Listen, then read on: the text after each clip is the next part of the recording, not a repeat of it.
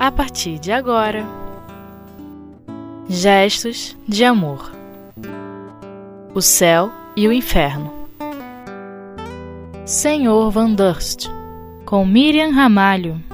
Queridos companheiros, nós vamos então dando continuidade ao estudo deste livro tão importante da codificação, que é O Céu e o Inferno, e que para aqueles que estão se conectando agora, né, é, ele está dividido em duas partes. A primeira parte é, é em relação à, à parte filosófica e a segunda parte são as entrevistas que Kardec faz com vários espíritos de vários graus evolutivos. E hoje nós vamos estudar um espírito que está catalogado como um espírito feliz. E o nome dele é Van Dust. um nomezinho assim um pouco complicado, né?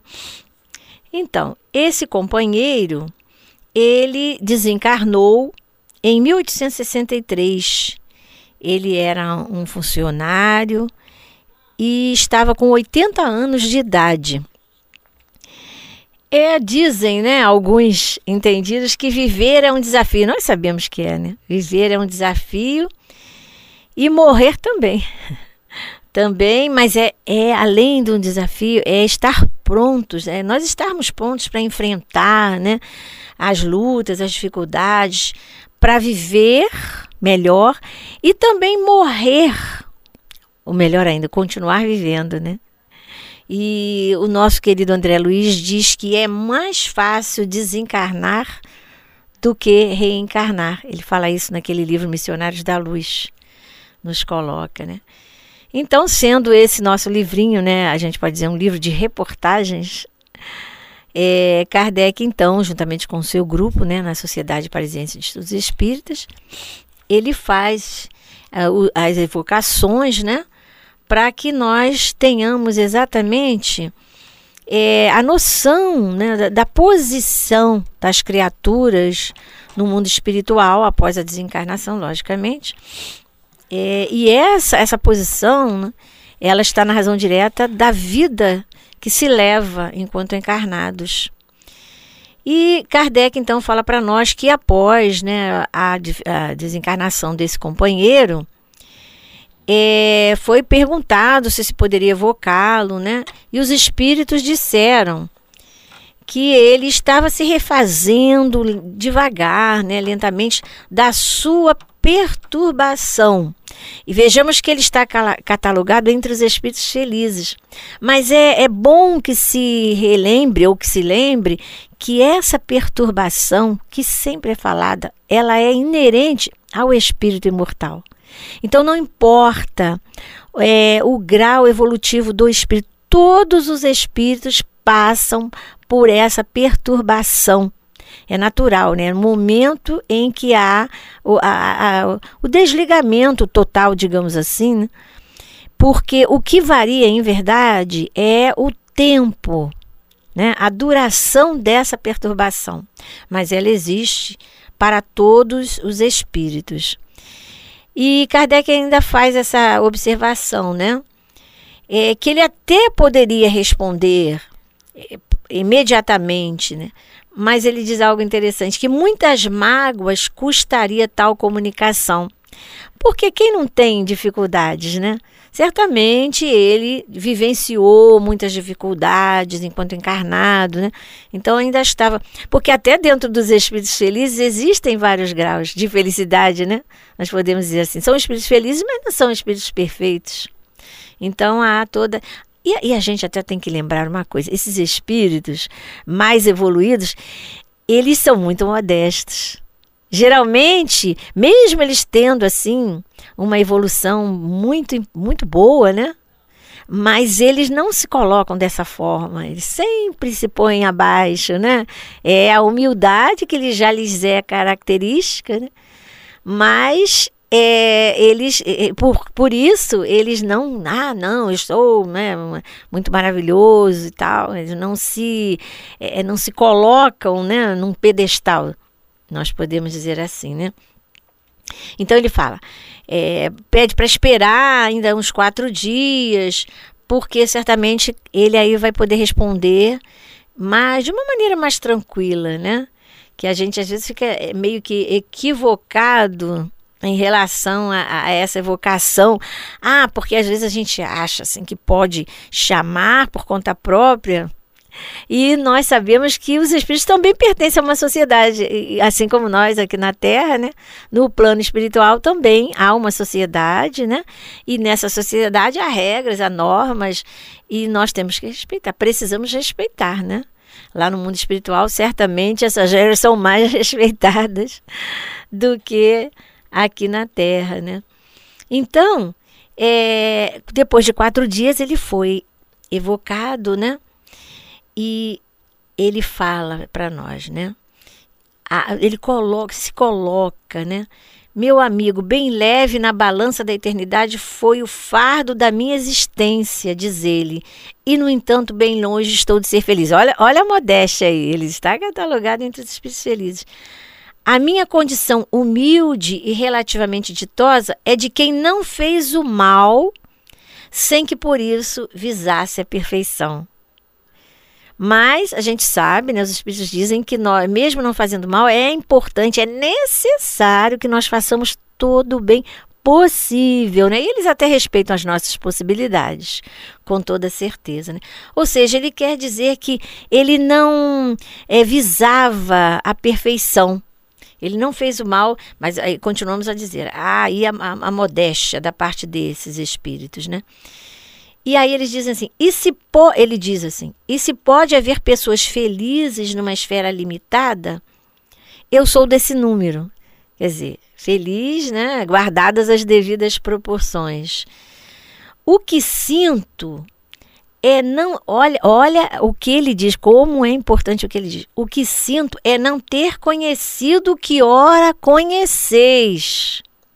Olha a nossa responsabilidade, porque a minha perturbação não se prolongaria por tanto tempo, seria menos dolorosa.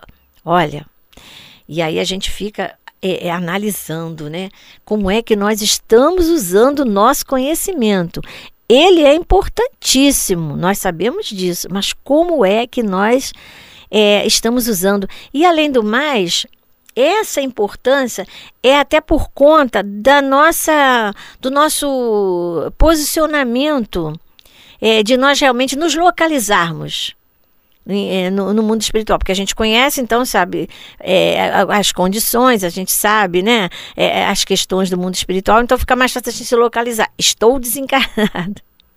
Mas os próprios espíritos respondem a Kardec, lá no Livro dos Espíritos, na pergunta, questão 165, quando ele pergunta é, se o conhecimento da doutrina espírita é importante né, para a nossa, a nossa posição no mundo espiritual, os espíritos dizem que ele é muito importante sim, mas que o que conta em verdade é a prática do bem e, consequentemente, a consciência pura, né? Porque com a prática do bem nós vamos é, ter a consciência tranquila, né? A consciência pura.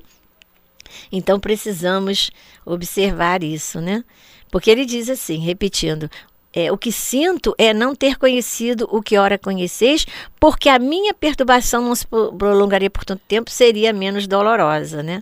É, então, é a oportunidade, é muito importante, esses depoimentos são muito importantes, né? Porque é a, a oportunidade de nós é, percebermos que, no, que o, o, nós temos condições enquanto encarnados, ou seja, no presente, na atual encarnação, de construir o nosso futuro, um futuro promissor, né? Do ponto de vista espiritual, um, um futuro mais feliz, mais tranquilo. Então, é bom nós é repensarmos, refletirmos, nós meditarmos o que é que estamos fazendo do nosso presente, da nossa vida presente. Depois nós vamos conversar mais um pouquinho sobre isso. E um minutinho só, né? nós temos que lembrar é, é, esse fato aqui que ele, ele coloca, né? É, de como ele, assim que desencarna, como ele se vê como é que ele está se vendo. Ele diz viver as, as, sensações, né? Na verdade, sensações. Viver e não viver. Estar rudemente preso ao corpo sem poder servir-se dele. Ver os que nos foram caros, sentindo extinguir-se o pensamento que a eles nos prende. Oh, que coisa horrível! Que momento cruel esse em que o aturdimento nos empolga e constrange para desfazer-se em trevas logo após. Então, depois nós vamos conversar mais um pouquinho sobre isso. Então, até daqui a pouco.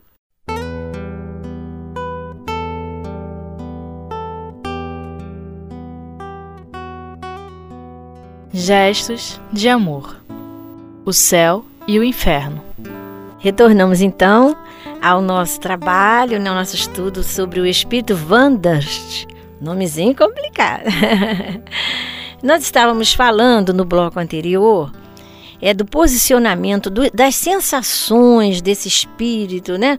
Ele declara é, essa, essa ansiedade, é, como esse aturdimento, sentir tudo para estar um momento depois aniquilado. Então ele vai, né? É, colocando essa questão da consciência do eu, procurar o seu eu sem encontrá-la, não existir e sentir que se existe. Isso até a gente observa também no trabalho de atendimento espiritual, a chamada desobsessão né? Muitos espíritos, eles é, se colocam, né, ao incorporarem, eles se sentem assim, e o próprio médium se sente assim, né, essa buscando, né, quando a incorporação é muito forte, buscando esse eu, o eu do espírito, o eu de si próprio, e não encontra. Mas é uma coisa também importante, né, que Kardec fala. Ele diz que a doutrina espírita é um elemento moralizador poderoso porque faz desaparecer a dúvida sobre o futuro.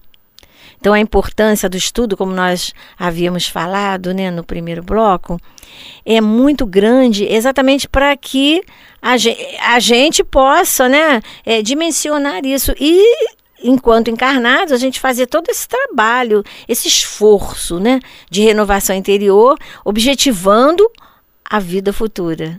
Né? Até o futuro, enquanto encarnados mesmo. Né? É, há um, um depoimento de um espírito no livro Vozes do Grande Além, que é, eu lembrei até quando li isso, é, ele fala, né, só que esse companheiro não conhecia, como Van Dust não conhecia é, nada da, da, de, das questões espirituais, né, da vida espiritual, ele era um empresário, um político, muito conhecido, tanto que ele nem assina um nome, né, é bem interessante. Mas ele fazia todo um trabalho, era é, porque tinha toda uma firma em que ele dava empregos, né, às pessoas, e ele foi acometido por um infarto fulminante. Então ele ficou completamente desnorteado. E ele diz exatamente isso, né? Ele queria voltar ao corpo, ele se sentia atraído, na verdade, é, ele disse que se sentia atraído pelo corpo, mas ele mesmo é que buscava o corpo, mas não conseguia retomar, né, por conta de toda aquela situação. Então, a aflição dele era muito grande ele até ele se é, perceber né, a real situação de que ele havia desencarnado, foi uma luta grande, né? Porque ele volta e meia queria retornar ao corpo físico, né? E eu quando li isso eu lembrei desse companheiro, Primeiros Instantes de um Morto lá no livro Vozes do Grande Além. O irmão Jacó também fala sobre isso, né? no livro Voltei. Então, nós temos aí muitos depoimentos importantes, né? A literatura espírita está repleta, né? Desses exemplos. E o próprio céu e inferno é suficiente, né? A gente nem precisa buscar mais. E aí ele continua se colocando, né? Perturbação profunda. Depois transcorrido um tempo incalculável de angústias contidas, sem forças para senti-las, é, depois digo desse tempo que parece interminável, imaginemos, né? Aí, então, quer dizer, é, é, por conta de toda essa falta de conhecimento também, porque ele não conseguia se posicionar, né? Então, ele diz, aí, aí o renascimento gradual da vida, o despertar de uma nova aurora em outro mundo, né? Acho que ele ficou muito agoniado, né? Porque não sabia nada de vida espiritual. Nada de corpo material, nem de vida terrestre. Vida, sim, mas imortal. Não mais homens carnais, porém formas diáfanas. Ou seja, ele tinha todo um, um merecimento, né? Senão não teria visto isso.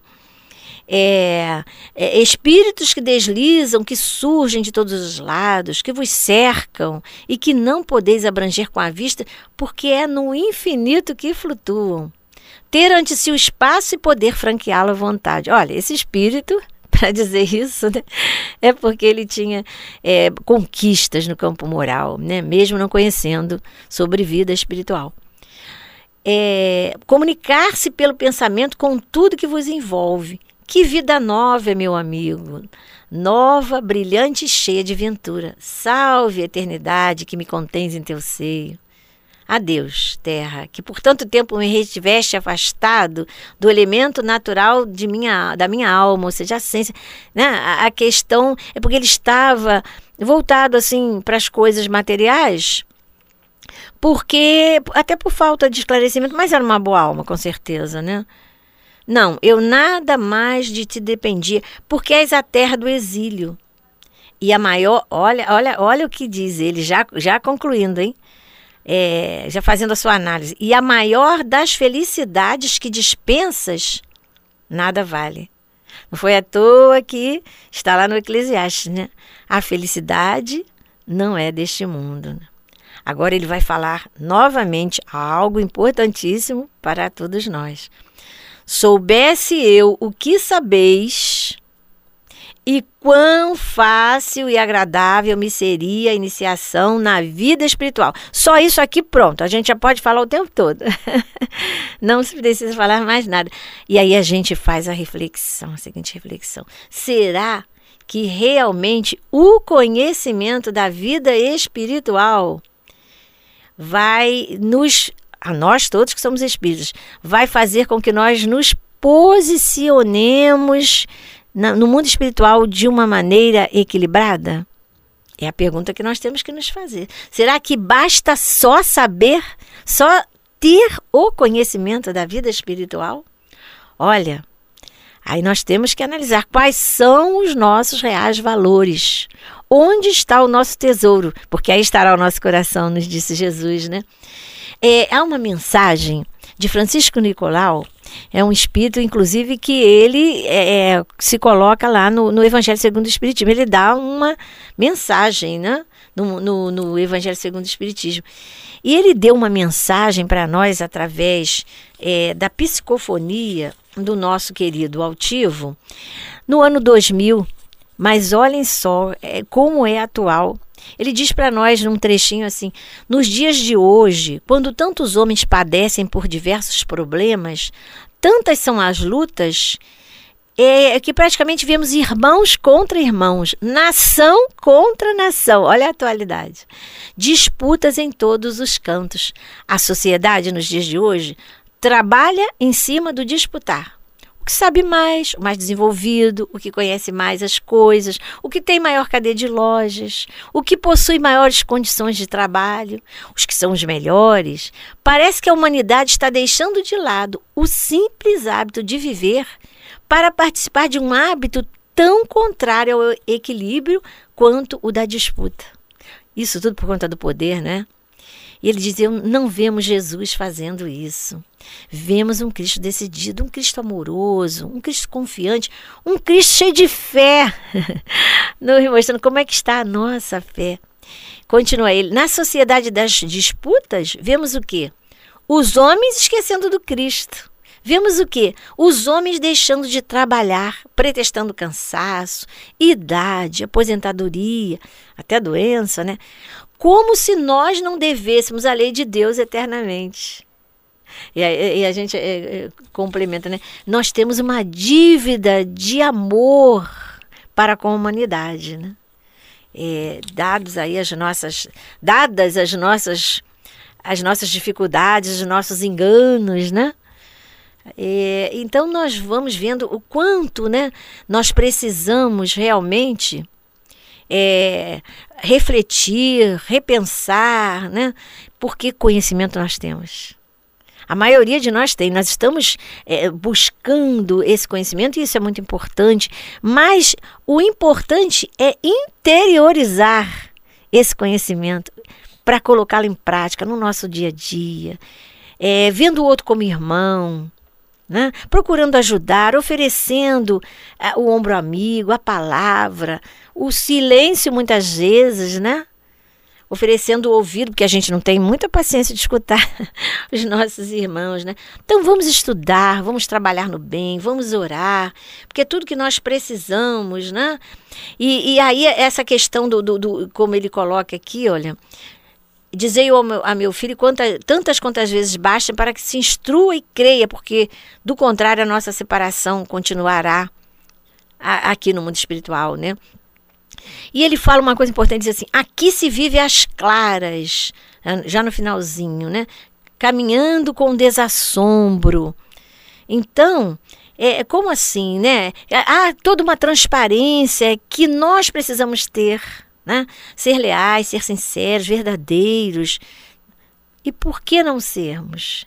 É importante, né? Nós trabalharmos para adquirirmos essa maioridade é, moral, essa maioridade espiritual, né? É tudo que nós precisamos e caminhar sim com desassombro, é que é na verdade a gente enfrentar os desafios, enfrentar com coragem, com fortalecimento, com fé, com a certeza absoluta de que realmente o Senhor é o nosso pastor e de que nada nos faltará. Muita paz para todos os corações.